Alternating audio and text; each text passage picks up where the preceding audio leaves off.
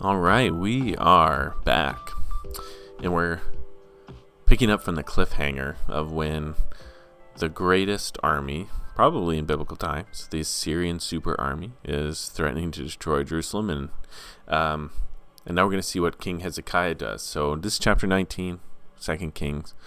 Verse 1 As soon as King Hezekiah heard it, he tore his clothes and covered himself with sackcloth and went into the house of the Lord. So at the end of the previous chapter, we saw that the king's officials were all humbling themselves, and now the king humbles himself before the Lord.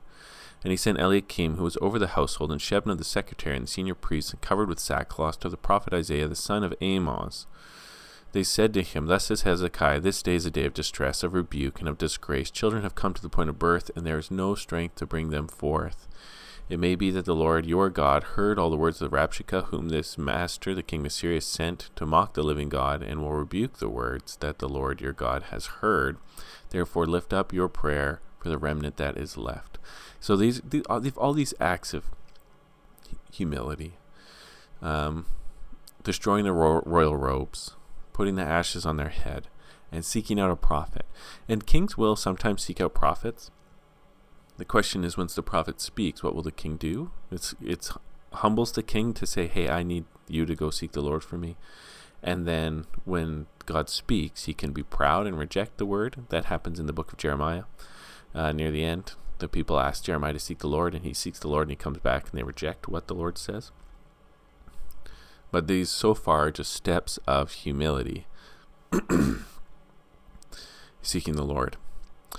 Uh, verse 5 when the servant of the king, servants of King Hezekiah came to Isaiah, Isaiah said to them, Say to your master, Thus says the Lord, Do not be afraid because of the words that you have heard, with which the servants of the king of Assyria have reviled me. Behold, I will put a spirit in him, so that he shall hear a rumor and return to his own land, and I will make him fall by the sword in his own land. So this is a good word. But they need to persist in humility by choosing to not be afraid or to trust the Lord with this. Verse 8 The Rabshakeh returned and found the king of Assyria fighting against Libnah, for he heard that the king had left Lachish. Now the king heard concerning Tirhakah, the king of Cush, Behold, he has set out to fight against you. So he sent messengers against again to Hezekiah, saying, Thus shall you speak to Hezekiah the king of Judah, Do not let your God, in whom you trust, deceive you by promising that Jerusalem will not be given into the hand of the king of Assyria. Behold, you have heard what the kings of Assyria have done to all lands, devoting them to destruction. And shall you be delivered? Have the gods of the nations delivered them? The nations that my fathers destroyed, Gozan, Hara, Rezeph, the people of Eden who were in Telassar. Where is the king of Hamath, the king of Arpad, the king of the city of Sepharvaim, the king of Hena, the king of uh, Ivvah? All right, so they get this word from the Lord, and then pretty soon around this, the Rabshakeh um, retreats and they they they get attacked from another king. So this is, I think, one of the things. It happens fairly often where when a king is off to battle, and remember they're moving tens of thousands of people and they're moving by foot, so it's slow. It takes a long time. And one way that a middling king can try to establish himself um, would be to attack a king in a foreign land and defeat him. And then, of course, if he's super successful, he can go and attack the king's stronghold. So, this isn't unusual for kings who are on military campaigns to suddenly find themselves being besieged by other kings.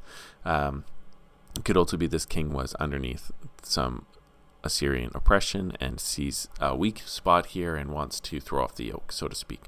And so the king sends a, another proud message saying, not saying now, like, don't even trust in your God. You know, he's forgotten that whole God called me to do this stuff. Now he's like, don't even think your God can do it. I've defeated all the gods of the nation. So the king of Assyria believes that he is a God amongst gods and a God defeater. He's a God killer. This is what he thinks about himself. And we already know that Isaiah thinks that the Lord thinks that this king is quite proud, and now the king's doubling down on his pride. Verse 14 Hezekiah received the letter from the hand of the messengers and read it, and Hezekiah went up to the house of the Lord and spread it before the Lord. So, another act of humility to receive this letter and go to the king in his temple. Hezekiah prayed before the Lord and said, O Lord God of Israel, enthroned above the cherubim, you are the God. You are alone of all kingdoms of the earth. You have made heaven and earth. Incline your ear, O Lord, and hear. Open your eyes, O Lord, and see, and hear the words of Sennacherib, which he has sent to mock the living God. Truly, O Lord, the kings of Assyria have laid waste the nations and their land, and have cast their gods into the fire, for they were not gods but the work of man's hands, wood and stone. Therefore they were destroyed. So now, O Lord our God, save us, please, from his hand, that all the kingdoms of the earth shall know that you, O Lord, are God alone. So the king goes to the temple and has a theological prayer. Um, he asserts the oneness of God that God is the maker of the heavens and the earth, that other gods, yes, these defeated gods were defeated, but they were false gods. They're the work of man. And what man makes cannot be greater than man. And so these gods are only as strong as men, and God easily defeats men.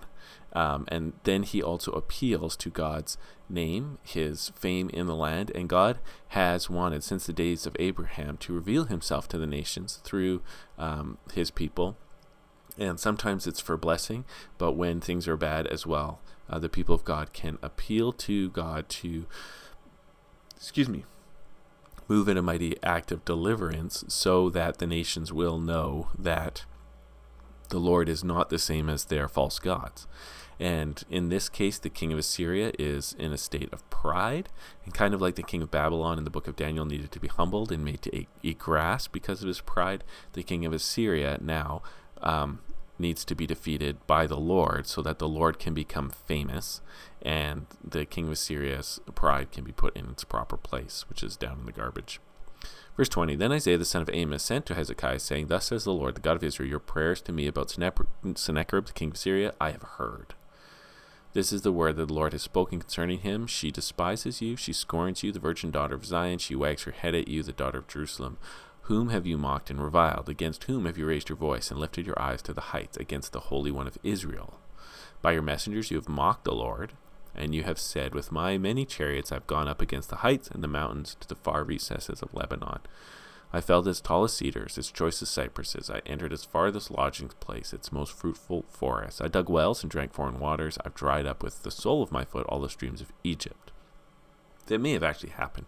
Every once in a while, a king will go mad and like divert a river uh, because he's just mad and in that way kind of like destroy the god of the river by diverting it and turning it into a, a, little stream or something. That has happened before. I can't remember which king did it but there's a story about that.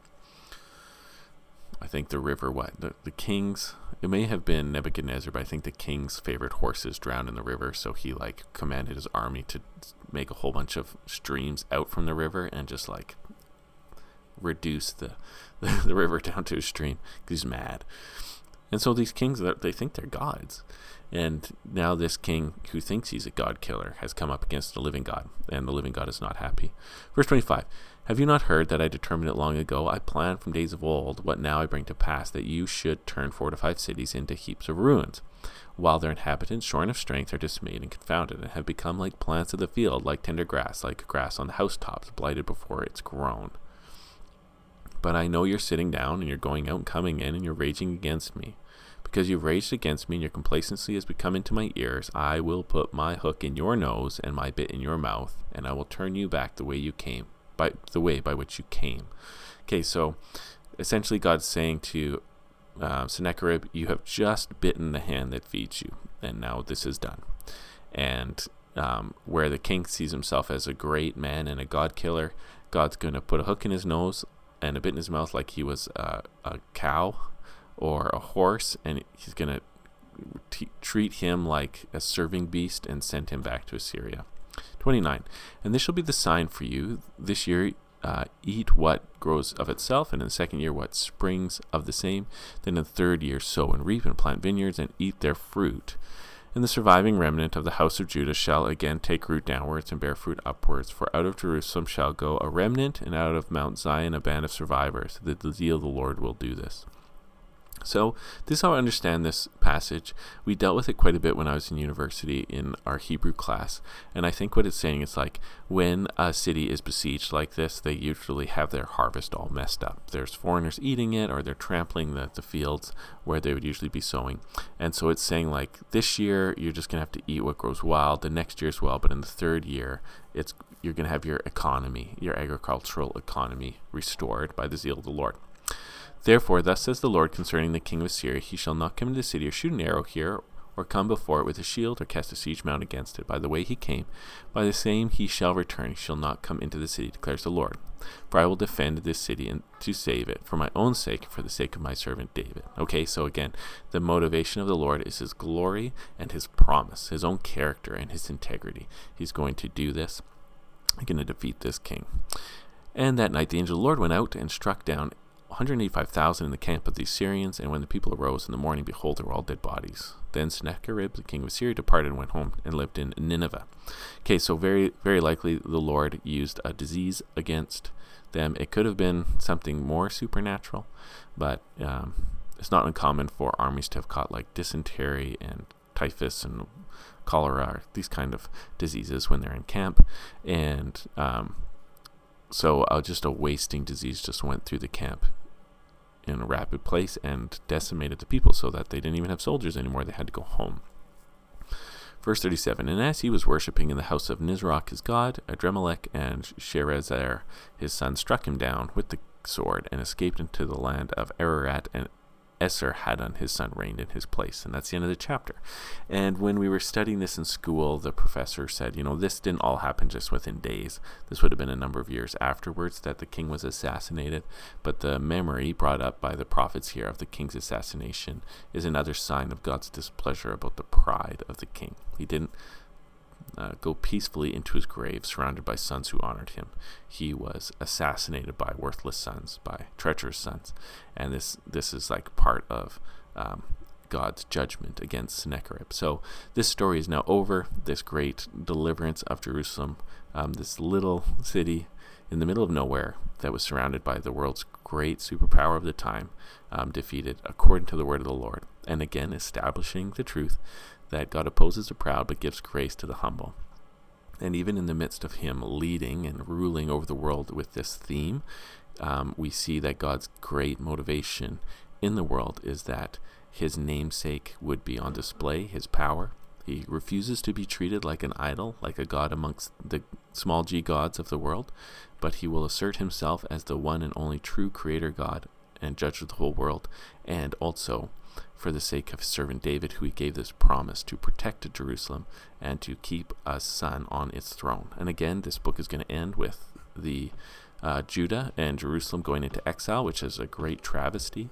But we know how the story goes that eventually a true son of David, Jesus, does um, enter into the throne of heaven to reign forever as the king of Israel and will rule over the earth in the new heavens and the new earth in fulfillment of God's promises. Amen.